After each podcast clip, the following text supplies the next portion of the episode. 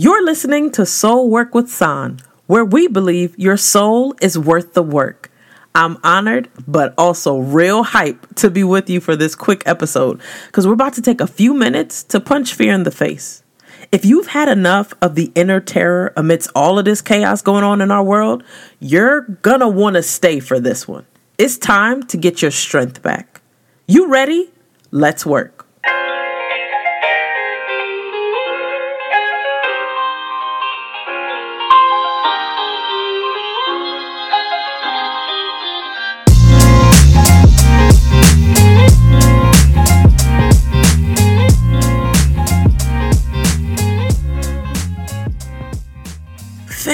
Fam, Lord, do we have some catching up to do?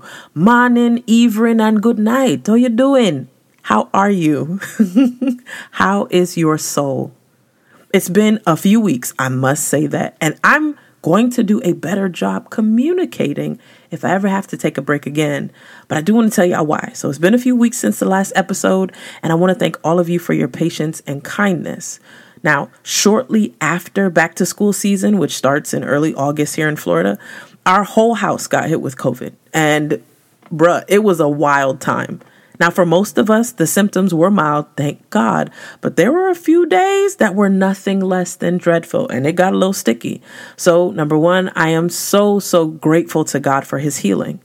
And I learned plenty through the process, especially how exhausting COVID is. Like, it's just physically and mentally, that thing will wear you down. But thankfully, the kids and I, and Rue and I, were fine.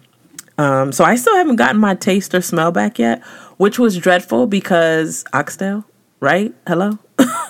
it's hurting. It, it hurts. but I have been leveraging this time to try and quit sugar. Amen. Yes, the main takeaway during our time of recovery was the power of perspective.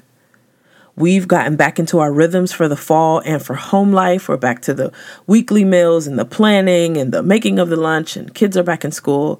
So God is just better than good, and I'm grateful for his faithfulness to us. But moving on, I want to jump really quick into this episode of encouragement because I think we can all use more of that today.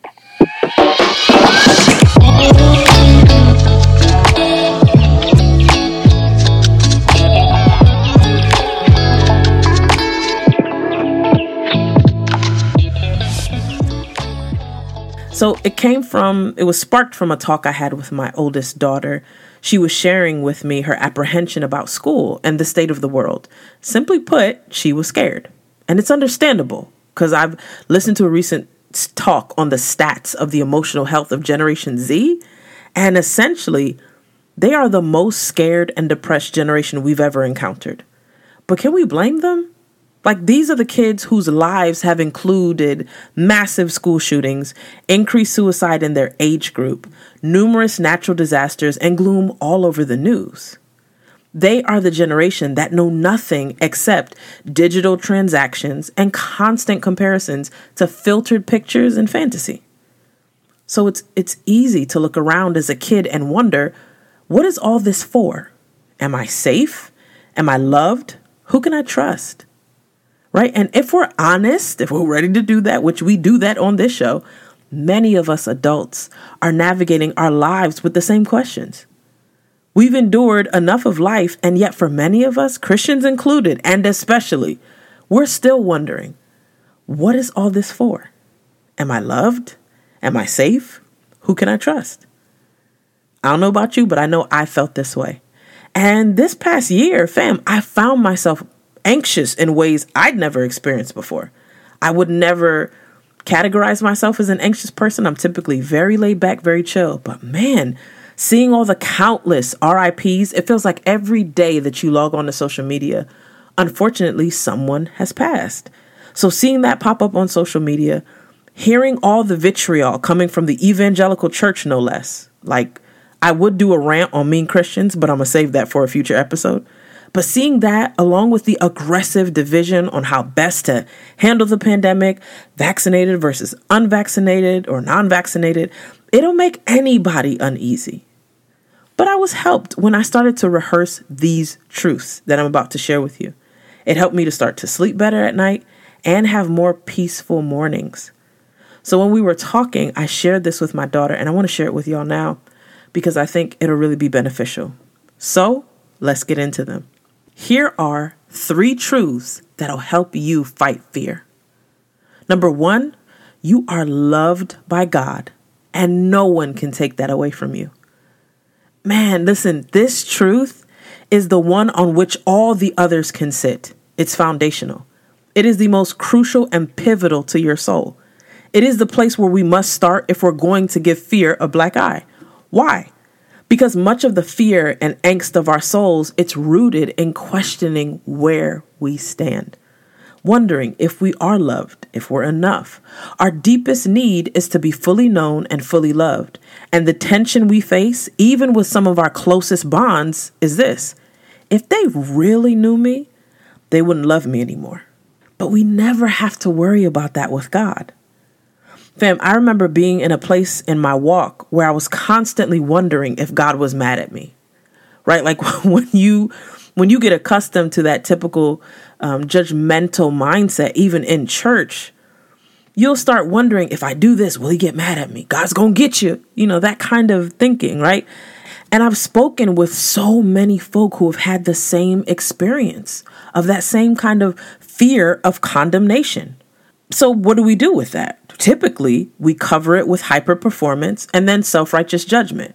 So, we do a whole lot of work for the church while pointing out everybody else's problems. And that makes you feel like acquiring more external trophies will fix a broken heart posture, or that the distraction of shaming others will heal what's happening in our own souls. Mm-mm, mm-mm. It doesn't work, and it only exacerbates the fear.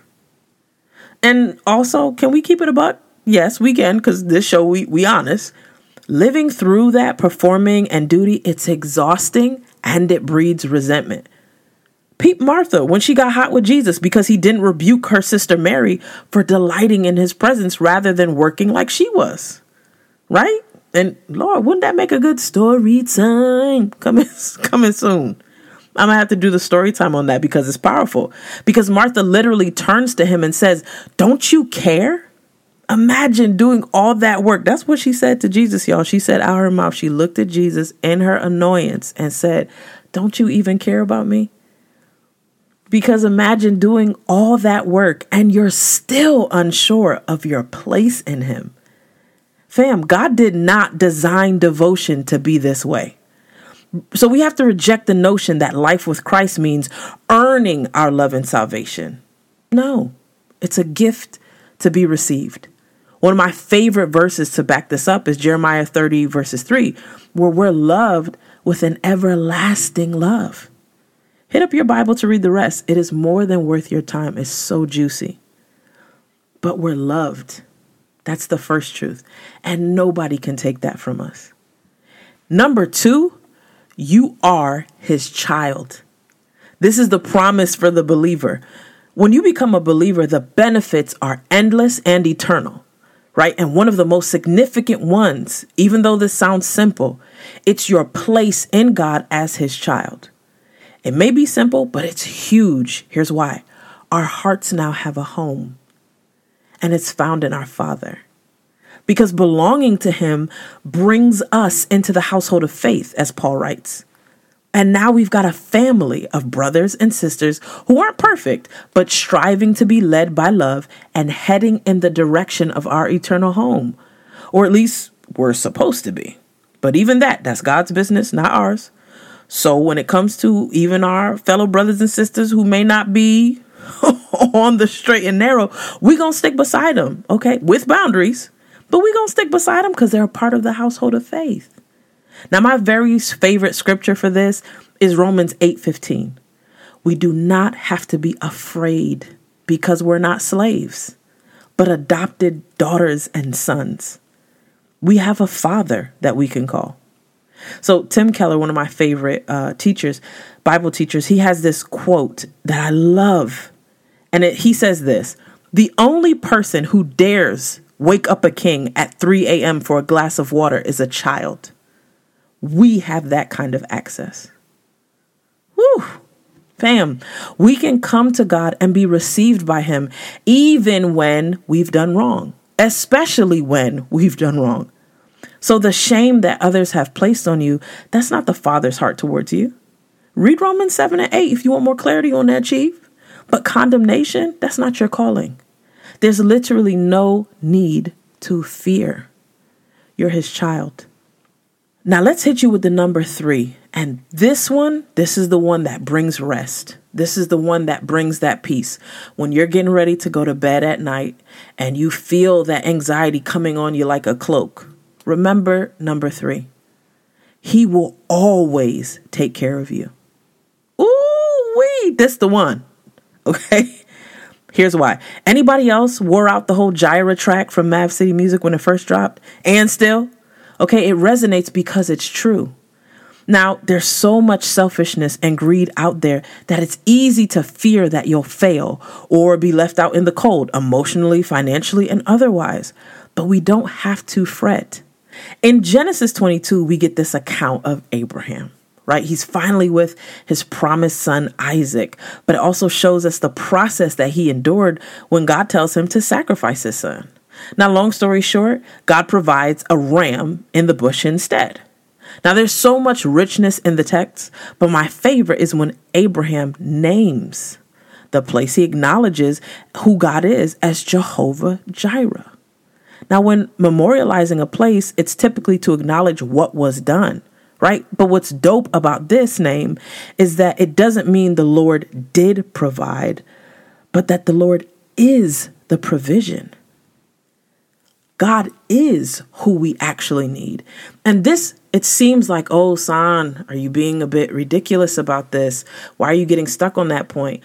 Because we can get stuck on these points. We can be looking to God for things, and He's trying to give us more of Himself.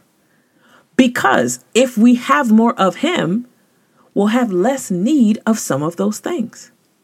How do we know this? Because the needs the real needs, he meets those.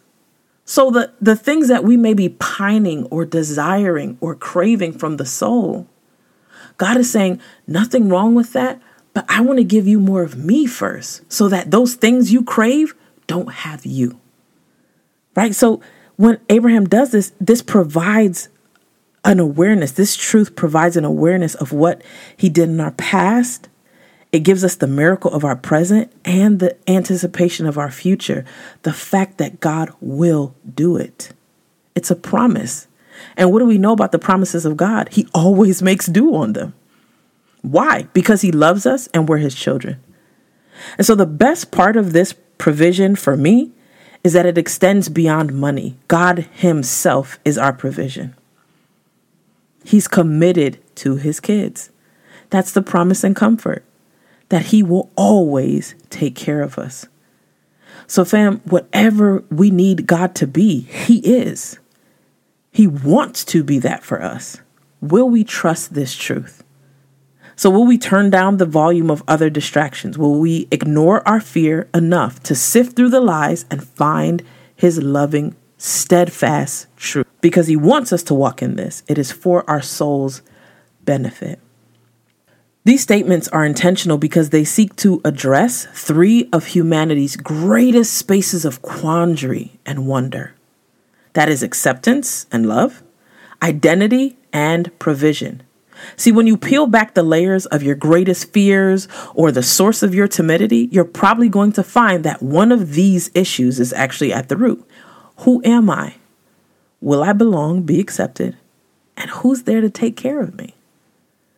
I mean, the never ending arguments on social media about high value man this and what you bring into the table woman that. And if you pull back the laundry list of requirements and demands being made from both sides, what people are really looking for is someone who will love and care for them authentically. Because we all desire these things, no matter who we are or where we are in life, fully known, fully loved.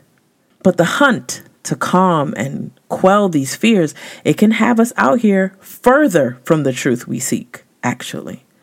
So, in other words, in our search for love, acceptance, and care, we'll find ourselves in cycles of dysfunction because we haven't embraced the truth that it starts with God first. Before any human can contribute to my soul's satisfaction, God has to fill that first. I know it seems a little crazy, but argue with your mom. To paraphrase Augustine's writing, he says this Your soul won't find rest until you find it in Him. So let's wrap up here. Remember the word and then rehearse the word. Not like some robotic checklist that you do so you can feel closer to God, but as an invitation, fam, to be in relationship that's filled with everlasting, ain't going nowhere, you can't get out of it kind of love. No, you're not perfect and you won't always feel amazing. I don't know a relationship that does. So when you're walking with God, it's not going it's not about feelings. But here's what we do know, beyond the feeling, your place in the relationship will always be secure. And I think that's one of the most enjoyable parts of being with Jesus. He's never going to put me out. Like, there's never a day that I'll wake up and he'll be gone. There's never anything that I can say to him that'll make him walk away or leave me. My place in and with him is secure, and I don't have to ever fear that he'll stop loving me. I don't ever have to perform for him, hoping that if I keep him happy, that he'll stay. So, the greatest encouragement about these three truths is that they're a promise. Fam, you are loved by him. You are his child, and he's always going to take care of you. Now, there's so much going on. There was the tragic upheaval happening in Afghanistan, there's the devastation that's hit Haiti. And even recently, I'm not gonna lie, I posted this on my Facebook actually tonight. I was deeply triggered by the trash that's happening at the border with how Haitians are being treated. Horses and reins, aka whips. Are you serious? So there's all of that going on, the almost two year global pandemic, thousands of children now being hit by another variant, and then there's another one on the way. The world is literally on fire because of climate change. I could go on and on. Simply put, in this life, we'll never run out of reasons to pray. And yet, He hears us when we pray. Praying is not a last resort, it's not some small thing that we do, it is our conversation with the Almighty. He receives us as His own, and He'll never stop loving and taking care of His children. These promises that we just discussed, these three truths, of course, they'll combat fear because they're available to all of those who believe in Him. So, what do we do? We fight fear with love, faith, and with memory, remembering these truths. So, no matter what is happening now, nor what is to come, you will not be overcome. Because the God of the universe, He stoops to our dwelling to see about us. He's not going to fail you, and He cannot lie. He's not going to leave you in the desert. You're not going to lose your mind. You will not break, and He's not going to abandon you. My friend, I know it gets hard, it feels hard, but you're not alone. You're going to get through this season of grief. You will move beyond this moment of pressure. He is going to send the answers and pull you out of confusion. Despair will not be your portion much longer. Why? Because your God loves you, He cares, and He will always take care of you, His beloved child. So let's be encouraged to continue because we've got a God who's with us. Fam, thank you for being with me and this episode today. Man, listen, every once in a while, you just need a reminder that you're not crazy and the sacrifice of serving Him is more than worth it. So I hope this episode did just that. I'd love to hear from you. It's been a few a little while, so I'd love to catch up and let's chop it up some more. And also, especially because of the nature of this episode, if there's something you want prayer about, email hello at soulworkwithsahn.com. I'd love to be able to pray with you or for you. Now, you can also hit up the site, sahnpope.com, S A H N.com, P O P E.com. You can reach me there. Um, if you haven't, we do have a new ebook that I just dropped um, about a month ago. Your soul is worth the work. And on the site, you can also see some merch and companion journals and all of that that you can do your soul work in. So check it out when you get the chance. Thank you, thank you, thank you to every listener, every person that's left a rating and review. If you found value in this show, I'd love for you to subscribe and do just that. It helps us get the word out for the show. We are beyond grateful for every listener, every milestone, and the way that this little pod that could is what I call it. It's moving and reaching people just to remind them that hope has a name. His name is Jesus. And yes, healing is available to you. Fam, I'm signing off here. Remember, you're only going to hear one of two statements on that fateful day well done or depart from me. Let's live accordingly. Love you. Talk soon.